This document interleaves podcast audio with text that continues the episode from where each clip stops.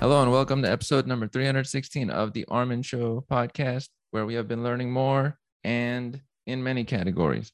On this episode, we have the author of this book, Stoic Wisdom Ancient Lessons for Modern Resilience.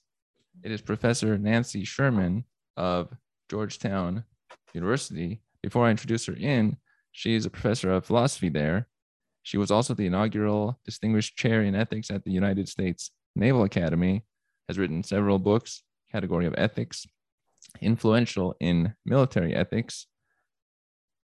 Got her master's in philosophy from University of Edinburgh, which I visited uh, a couple months ago, and doctorate from Harvard University in philosophy as well. Welcome to the show. Thank you so much, Armin. Pleasure to be here. I'm glad to have you on. This topic is one that has been hard hitting actually for the last five years on the internet. It has become much more well known, kind of like a few other topics that have really popped up. And there are Stoic calendars that guide people throughout the year. And this topic has been explored uh, as far as each philosopher that has guided it. What led you into the field of Stoicism? Well, I come to it uh, from ancient philosophy, from ancient Greco Roman uh, ethics in particular. So my PhD is on Aristotle's ethics um, many years ago. Um, and uh, I've written for a long time uh, in ancient ethics, uh, Aristotle, um, not so much Plato, but then I moved it forward to the uh, Enlightenment period. I've worked on Kant and written books on that. So but about the mid 90s, um, there was a massive cheating scandal at the United States Naval Academy. And I was brought in to brainstorm a bit about ethics and what they called moral remediation, which was a term I typically don't use when I teach. but they, um, you know, they had midshipmen, which is uh, the Navy's uh, category for a cadet, and they wanted to teach ethics across the board and across the brigade. So I taught a standard course that I had taught for many years, or version of it. Uh, I'd been at Yale for seven years before I was at Georgetown. Um, but when I got to a particular point in the term, which this wasn't a chronologically set up uh, syllabus, it was thematic, uh, we were now in virtue ethics and we, we hit Epictetus, uh, a, a, fairly well-known Stoic, and the little skinny book called the Handbook or Enchiridion. And my students and officers alike, you have to picture that I was teaching Marine colonels or had them as my TAs, my teaching assistants, um, admirals, the like um, generals, this was their philosophy. I had hit a home run, or you know, our boat had come in to stick with the Navy metaphor, and um, in part was it was because they had all known deprivation, meaning you know, if you go to a if you go to a military academy, you're in boot camp for a long period of time. If you serve, as we're now seeing in Afghanistan, um, and the troops uh, uh, that are processing their war, much is outside your control, much. And that being able to cope with the slings and arrows of fortune just made so much sense to them. So I wanted to think about this more seriously. And I also didn't want to think about Stoicism as just suck it up and truck on, which was my students' mantra. Um, because I also have training in psychoanalysis. Um, I don't see patients, but I did research training for many years. And I've studied the emotions almost my whole life uh, as an academic. So uh, I really worried that it would be dangerous if they were just repressing all emotions, tucking it up, and, and marching on. So I ended up writing a book called Stoic Warriors um, which reflected on my time in the Naval Academy and looked really carefully at texts. I, I studied texts um, and trying to see if there was a gentler and less harsh Stoicism. And there was, and one that was about connection and attachment and not suck it up, go it alone grit. We were, we've been at war for 20 years. Uh, I was known as someone who taught military ethics. I went back to Georgetown. My students were coming home from Iraq and Afghanistan, having done multiple deployments, many deployments. Um, and I needed to listen to them and hear stuff. So I ended up writing two more books on um, the moral psychology of soldiering and moral injury and moral repair. And then this, I thought I was finished with Stoicism, frankly, but I kept being asked to be on shows, on panels, things like that, where a, as you say, Stoicism is hot. Um, it's just the self-help philosophy, but also it's not the self-help philosophy that I think of as Stoicism. It's not just about um, tuck up those emotions, go flat, uh, emotionally flat, um, or um, minimize your relationships because they make you too vulnerable. That wasn't the Stoicism I saw. I saw Stoicism as a philosophy that had put forth cosmopolitanism. They were the first to really develop the idea. It's a Greek term, citizen of the universe, citizen of the cosmos, uh, polites cosmou. And that wasn't their term. It was this very colorful guy, Diogenes the Cynic, who said, I'm, I'm from no polis, no city. I'm from everywhere and nowhere. I'm a citizen of the universe, a global citizen. And then the Stoics ran with the idea. And so I wanted to put forth a book that was an, an exploration of texts that made good on that idea and made good on the idea that the Stoics um, propose a philosophy where you have emotional skin in the game, um, that you aren't invulnerable, um, even if they try to, in some ways, cushion our falls and uh, cushion the surprises in life. So that's how this book came to be. Um, but it's not as if I thought of, you know, came to Stoicism yesterday. I'm, I'm a, I have a degree from Harvard in ancient philosophy, so I've worked on this for a long time. This is true. Now, I, I like to mention texts, and as I was reading, and when I think about Stoicism, it almost feels like they're talking to me, like they're next to me, even though it was hundreds and hundreds of years ago.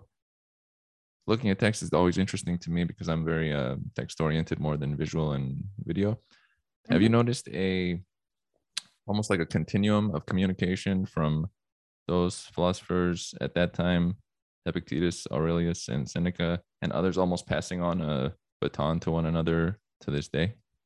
Well, yeah. So Marcus Aurelius, who's the Roman emperor, um, wrote something we now know as Meditations, but notes to uh, to myself or to oneself is what they were called. Um, he he learned emperor learns from an enslaved person. Marcus Aurelius learns from Epictetus. Um, Seneca is sort of contemporary with Epictetus and, you know, in the court, Nero's court. He's the speechwriter for Nero. Not, not, you know, not, not in my view, would recommend him to the next employer. But, and in fact, um, Nero has him killed. Uh, but he's right. It's the Stoicism, Stoicism's in the air at that period of time. It gets picked up. The baton gets picked up by the Judeo Christian religions, um, because of course the Romans are contemporaneous with um, the beginning of Christianity. And prior to that, before the Common Era, Judaism is out there. So Philo of Alexandria, sometimes called Philo Judaeus, he has Stoic inflections, pretty serious ones. Um, and maybe he was reading Seneca, maybe not, we don't really know. Um, and then after that, because it's such a familiar philosophy, if you're raised now in the Judeo uh, Christian religions, it gets preserved in some ways or others. So it shows up, of course, in the Renaissance, um, Diderot, Montaigne. Um, it's just sort of, and it's easy. You know, that's why you say they're, it's as if they're talking to you. It's easy to digest this. This is not like reading Aristotle's Metaphysics or Aristotle's logic books. It's not like that. It's much easier. You know, I think Aristotle's Ethics is really easy to read, or Plato's really easy to read.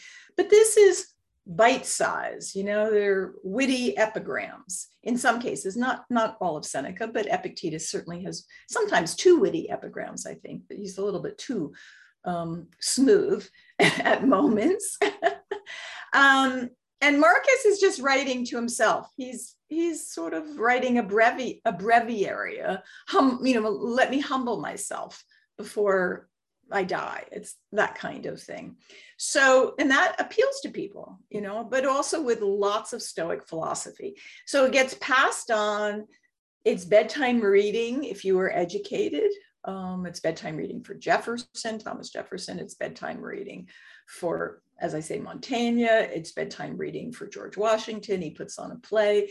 We think at Valley Forge that talks about Cato, the Cato, the Cato, the kind of Stoic hero or, or sage-like figure. And I think a lot of it is because it's palatable. It, uh, um, it's not heavy. That said, in the academic world, it was considered too light, just the reverse. Not no surprise you study math. It was just considered, you know, sort of pop stuff. And until academics really started translating the texts, going back to Cicero, for example, who's a transmitter. He, I mean, he's the great bridge between the Greek world and the Roman Latin speaking world. He translates a lot of this into Latin and, and preserves the text. We didn't have a lot of text. And they start digging around to get extant uh, texts, fragments, and stuff, and making it available for teaching purposes and writing academic stuff on it.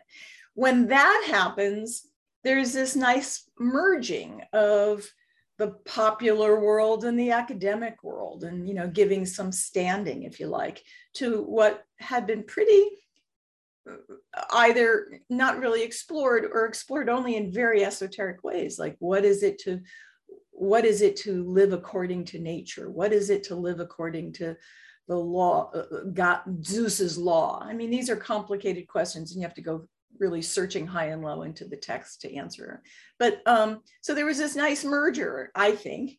And as you say, you know, self-help philosophy goes gets a lot of um, a lot of money. a lot of people spend a lot of time buying books at airports when they did fly on self-help philosophy. It could be a diet, or it could be how to raise your kids so they stop crying. You know, if they're an infant, um, something I think about with my grandchildren, or it could be how to start your day better. And if you've got a little tired of Eastern meditation, why not try Western meditation, which brings us to the topic at hand. Mm-hmm. I want to give a shout out to my old website, Timeless Information, that had a lot of self help and personal development type material. And that was popular around that time 2008, 9, 10, 11, 12. One question that comes to mind is how much of early Stoic philosophy was people's writings in something like a journal of sorts that was not really meant to be put out versus they had it in mind that this should be passed on for the future. Great. So Seneca is writing these at the end of his life letters uh, uh, to Lucilius, a civil servant, and we don't really know if they were ever sent. You know, it's it's a kind of epistolary, almost imaginary relationship. Hi, dear Lucilius. I loved getting your red letter today. It, it was so edifying. I'm so glad you followed my advice about how to not be so gluttonous in your tastes. And, you know, it kind of goes on like that. So he was, and he says specifically, he's writing for posterity. He, he wants, strange for a Stoic, but he wants some glory. He wants to be remembered. So that's Seneca, oh, one of the most masterful writers writing for future generations. Um, and that's true of all of his writings by and large. And they're quite brilliant. I think they're underestimated. I, th- I think they're really amongst the best. Marcus Aurelius was just writing to himself. No, you know, and they, and they have a rambling sense sensibility. They, he was jotting in the middle of a battlefield, bivouacking, you might say, um, as the commander in, of, the, of the Germanic campaigns along the Danube in Eastern Europe. And he, uh, records suggest that the troops often used not just um, what we would call alcohol, but you know, they might have had some drugs at some point or other. Anyway, they have a kind of sleepy sense to sensibility. And he's, you know, and he's writing in the wee hours, I think, before people wake up and the troop movement starts. And that wasn't meant for us. It's a later find and publication that gives it the name Meditations um, that, that gets preserved. I mean, this is just a notebook, just like the one you picked up. I mean, I don't know the specific thing, object he was writing, and we don't have that, but we, we, we got it preserved. And he's writing in the language of philosophy, uh, which is Greek, but although he's a Latin speaker, it's in Greek. Um, Epictetus is quite deliberate, um, but that those were those were lectures distilled by a student named Arrian. So they were the discourses um, of Epictetus by Arrian. Epictetus lectured to young disciples.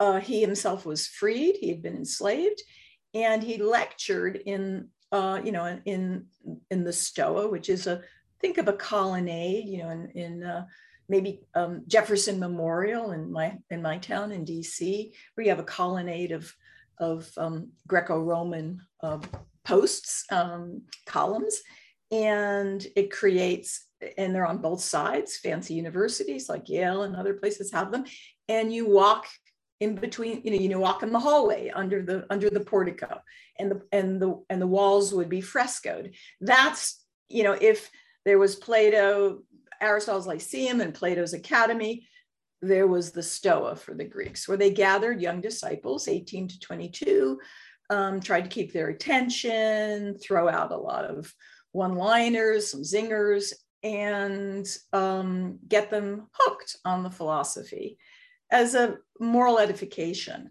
And that those weren't written, those are oral lectures, just like Aristotle's were oral lectures that get preserved as I tell my students, make sure you're writing your, your lecture notes really well because maybe you'll preserve them for me. that's how that, that's how it comes to be. Just Socrates was oral, you know, his stuff is Plato's uh, in Plato's hand, his his student. Does I hope that answers. Yeah. Uh, oh, that's a great point. And I like the idea of write it clearly because this might be very valuable later on and the only things that last in the long term are things that you have some vision that they have applicability potentially in the long term too so maybe writing more fully you'll think oh this might be here later on now one thing that comes to mind is how can one make the difference between the more cold form of stoic philosophy which is just get through it and handle difficulty versus the warmer end you're describing which has um, more emotion to it and uh, it's not as like uh, being in Siberia in some freezing area visually? That's a good question. So the Stoics are really sophisticated emotion theorists, probably the most sophisticated ancient philosophers of the emotions that we have. And they believed in a few things. One is that emotions are multi layered, and there are three primary layers. One is that they're kind of autonomic arousals, a little bit like what Daniel Kahneman might call fast thinking, or Joe LeDoux, who studies neurobiology, might call um, the, um, um, the, the, I forget the low road. It's sort of you know this part of the brain mm-hmm. that is processing very fast. Yeah. yeah, exactly um, although he since distanced himself from his early view, but that, that was an early view. Versus, so that's one, and you need it. You know, you need to jump or, or freeze if the bear is in front of you, or you hear, as we're hearing right now, you know, uh, bombs go off in, Kab- in Kabul at the airport. Um, uh, or you need to shiver and shake or, or blanch or, or show blush if, if something, I mean, you don't need to, but, but these are typically old reactions, some of which are extremely adaptive. They can overstep reason. You can get too scared to the point of paralysis when you need to be responsive. And so they say, well, you need to note that some of them mature, you know, if, if unchecked, these emotions, these emotional impulses can become ordinary emotions. And that's what most of us experience. Ordinary fear, ordinary desire, ordinary um, pleasure.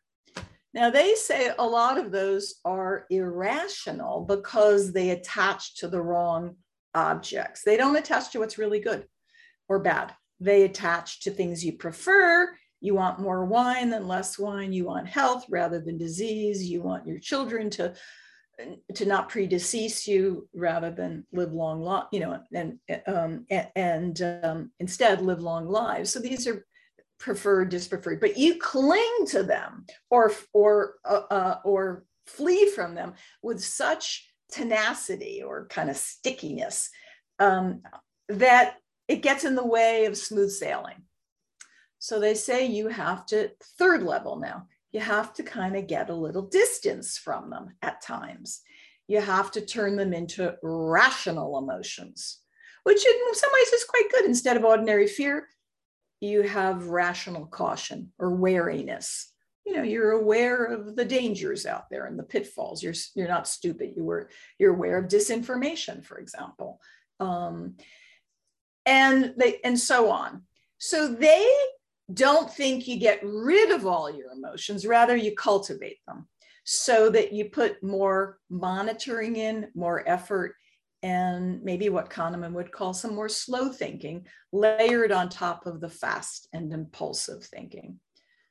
And many of those smart emotions or emotional intelligence, you know, we won't be able to have in the nth degree, you know, full perfection like a sage who's a very idealized figure, but we could aspire to more of it. You know, I aspire to not be as frightened about my children's welfare at times or you know overly protective uh, um, you know of we're now talking about grown children but we're all attached to people or or uh, you know if, if your thing is that you're frightened of your death then you want to be able to monitor that fear more rationally so they aren't saying become a mr spock without any emotional skin in the game.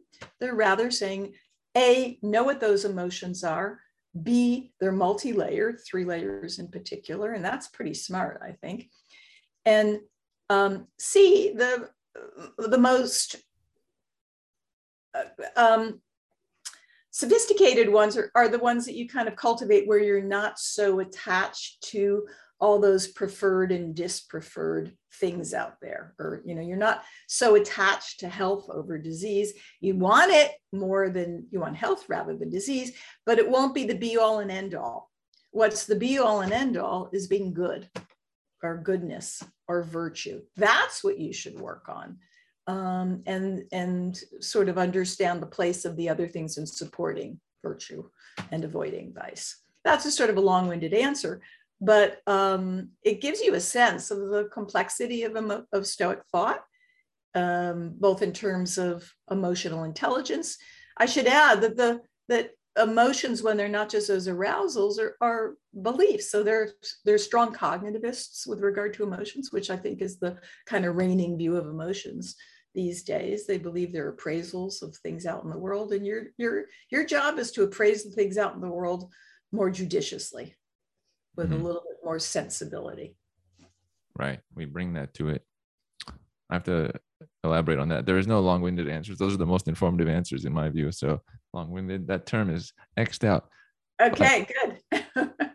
also, the individuals who became Stoics, did it appear that it was more the experiences that happened to them that led to them thinking about things in a different way, or they were already thinking about things and came to conclusions of their own? Um, a little bit of both. Uh, so Stoicism was the reigning philosophy, uh, you know, uh, in the early from second century before the common era to second century after it wasn't the only one because there uh, once aristotle's out of the scene um, the they're what's called hellen the hellenistic the the area is being Hellenized or Greckified. Um, and uh, there are Epicureans, there are skeptics, uh, there are cynics, and there are Stoics. Those are just some. There's many others. There's also um, the various Neo-Aristotelians, and Neoplatonists, all that. So there, there's a, a lot of competition out there for followers and a lot of debate. I mean, Cicero, for example, is into debating uh, the Stoics in his writings. So there's lively contesting of ideas. It's a very uh, robust marketplace of ideas. And the many, but, the, the, the sort of household philosophy is by and large Stoicism. You hire a Stoic tutor for your kids. You, Nero's mother Agrippina brings Seneca out of banishment. He's in Corsica so that he will train the young, what she hopes will be prince and soon to be emperor. And she, she, she gets Claudius to bring Seneca out of banishment from Corsica. Corsica then wasn't as nice as it is now. It wasn't the Mediterranean, a Mediterranean jewel island. It was pretty desolate. And it was in part to teach her son letters, you know, gr- great speech, speechifying, because Seneca was the, the best orator around and the best rhetorician. But it was, you know, I think she probably also hoped that he'd be a moral influence on, on her son. Not sure it worked.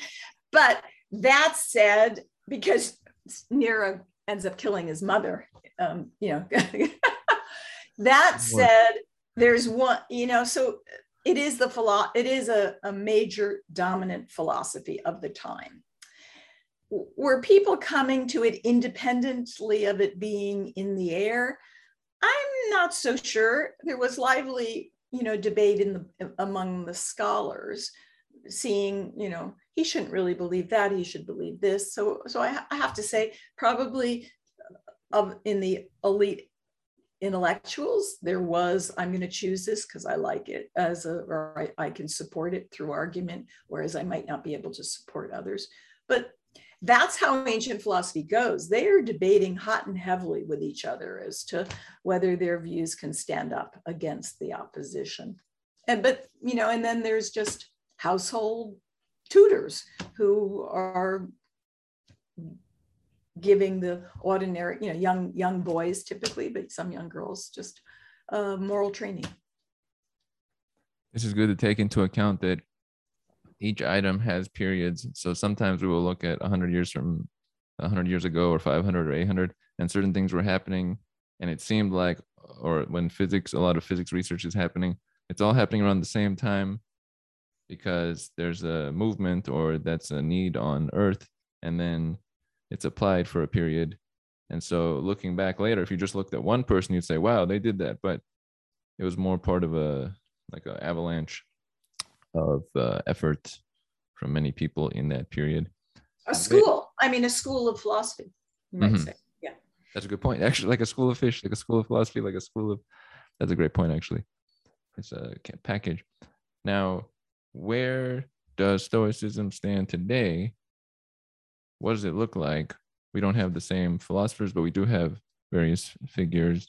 And you mentioned that like Ryan Holiday has written a book about it. It's popular. You mentioned Tim Ferriss in the book. There's other figures. Where does Stoicism reside today? Well, Stoicism has become a very accessible, popular philosophy. I'm not sure why. Um, it, I mean, some of it is entrepreneurial efforts. Um, Tim Ferriss uh, is an angel investor, uh, n- no longer in Silicon Valley, but previously. Uh, and he knows how to market. He has money and he knows how to market.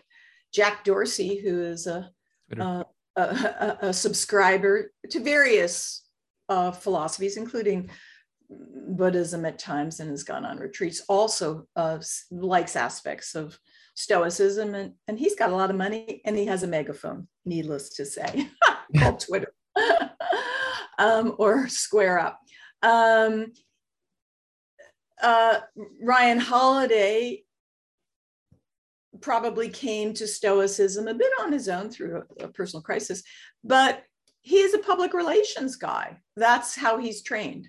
His background is in PR, um, and he's very good at it. So if you're asking why and how, you know, capitalism is a part of the story here. These people who have made big dents uh, on the consciousness and buying habits of Americans and internationally probably uh, have a lot of invested in that and are good at it. That's what they do as business persons. So I don't think it's particularly fair to say, ah, just, you know, it's just popular on its own merit. I don't think that's fair.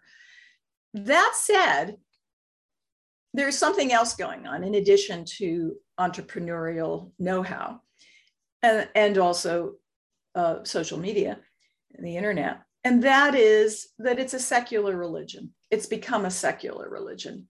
Many don't want to subscribe to or be part of the religious backgrounds that they may have inherited as part of their family um, um, background ethnicity or you know whatever it whatever it is. They they want to go out on their own or there's oppressive aspects to it or they don't want an institution that has a building um, and that requires you show up on certain days of the week or or you know or or toe the line in certain ways. They want it you know they want it when they want it on your phone on your app um, etc so secular and, and as i said earlier stoicism has this amazing overlap with judeo-christian ideas because it was born at the same time. I mean, it's not as if the Greco-Roman world, you know, got sort of buried, you know, under Mount Vesuvius eruption. It's it was there, you know. It, it, the Romans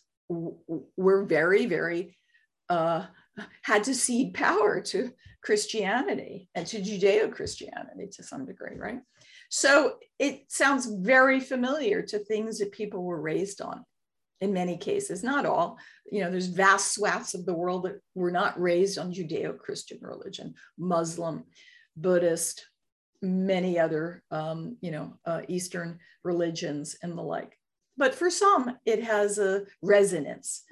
And even if you've you're immersed in say Eastern religions, there's another, it's a resonance, you know, meditation sounds familiar. It's a very different meditation because the, the Greek world and Roman world is discursive. It's about talking to yourself. It's, it, Freud got that. It's about working stuff out through, through chatter.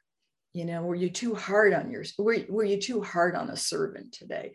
Did you lose your cool? Were you, did you get angry when you shouldn't have? Did you were you pissed off because you weren't put at the head dais at the banquet? This is seneca talking at the end of the day about in his meditations. They're very they sound very familiar. And it's a little bit it can get very uh, can be a heavy super ego stop doing that. You you know that's not good you know, for, that's not a way in which um, psychotherapy often goes. It's let go of some of the beating up of yourself. But the Stoics are moralists. They're moralists that somehow think heavy moralism can bring you calm. And if it doesn't, then something else can bring you calm. Anticipating your future fears, premeditation, pre rehearsal of bads, it's called, thinking about death. Um, meditating on death so that it doesn't catch you by surprise. Um, so there's all, there's um, various. Re- it's not just entrepreneurial and it's not just secular religion. There's definitely a lot there that's really, really worth preserving. I'd say there's one other bit there, and that is Silicon Valley, of course, has a notion of life hacks and bio life hacks. And there's the, the notion that small little um, fixes can go a long way. And this could be part of your psychological habits of the day. You can do small fixes, um, think about anticipated fears, pre rehearse, dwell in the future a little bit, and that can neutralize the uh, the fear object that you might have with regard to the future. It might also, I would say, it might also get you, um, you know, cause uh, too much stress. It, it, it, could it could make you hyper vigilant as opposed to hupo vigilant, under vigilant. But you know, this is a risk that the Stoics will take that you'll that you'll neutralize the the feared object a little bit if you anticipate it and get used to it and um, and um, it might lose some of its toxicity. This is a good point. I have thought sometimes about, well, I have presupposed things in the future or thought about them, and then you can't think of all the possibilities. But if you think of a few, then when you get there, you might have already processed what would occur. So it's not as yeah out there of sorts. Exactly. Exactly. Now, if someone saw a Stoic well, how would someone recognize a Stoic in public? Is there any ways they could sense that someone had that, or how could someone um, take in some Stoic philosophy for themselves? How could they apply it in their daily life? Well, they could recognize someone because they'd be wearing a toga, right? That's the, the first toga. Thing. That's it. We found them. that said, how could you recognize? I'm not sure it would show on the outside. Um, uh, you know, they might say that they journal, you know, they and they meditate at night or they meditate in the morning. And by that, not clearing their mind of all thought, but quite the reverse, thinking, anticipating the snares and, and slings and arrows that might fight uh, face them during the day. And as you say, um, anticipating it, uh, Cicero uses the phrase dwelling in the future so that the future is, a, is less shocking or surprising. Um, so you might, you might sort of see that. Um, I, would say, and this is totally um, undervalued uh, currently in the Stoic conversation, modern Stoic conversation, and that is they are committed to goodness. They're committed to virtue, to being good, um, and to go. And if that's hard, uh, uh, and a third, you know, so one is they might meditate in some fashion or other. They're committed to virtue, goodness. And the third thing is that they take very seriously something that Marcus Aurelius put in the best uh, words. Um, if you've ever seen a body strewn on a battlefield with body parts severed from the trunk of the body, that's what we make of ourselves when we cut ourselves off from each other. That idea of being socially connected and the grit and resilience coming from social connection is what I talk a lot about in the book. The idea of resilience so important right now as we're coming into a as we're not out of a pandemic for a year and a half and maybe entering an, a new uh, phase that's quite frightening is that we are supported through our networks of mutual um, benevolence and goodwill. We know that as parents that no child can really make it without a supportive network. We know this as mental health experts. Um, and, and that's a Stoic lesson. It gets lost in the current modern Stoic conversation, by and large, which sort of thinks about go it alone grit, kind of Marlboro man, make it on your own. I don't think that's uh, the full story. I think it's a distortion. And um, I wrote the book, uh, Stoic Wisdom, really to correct the distortion. Now, can you see it on the outside? Yeah. So if you see people supporting each other, uh, figuring out how we're in it together and committed to collective welfare. Uh, and I don't mean that in any political sense, but I mean the, the welfare of not just me on my own, but us together.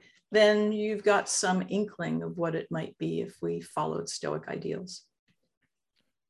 This is a clear message of pushing out the noise and going back to the signal of Stoicism as possibly originally intended. This is great. Professor Nancy Sherman, I would like to thank you for having been on this episode, informed us a lot given us a bit of a culture along the way, some of the timeline, the individuals involved, and explained what Stoicism is and how it can apply today.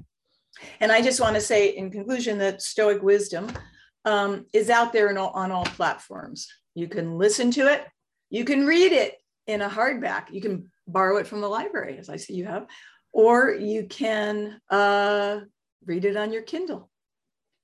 That sounds great. Thank, Thank you, you so much. on here. Thank you very much, Armin. A pleasure. And we are out.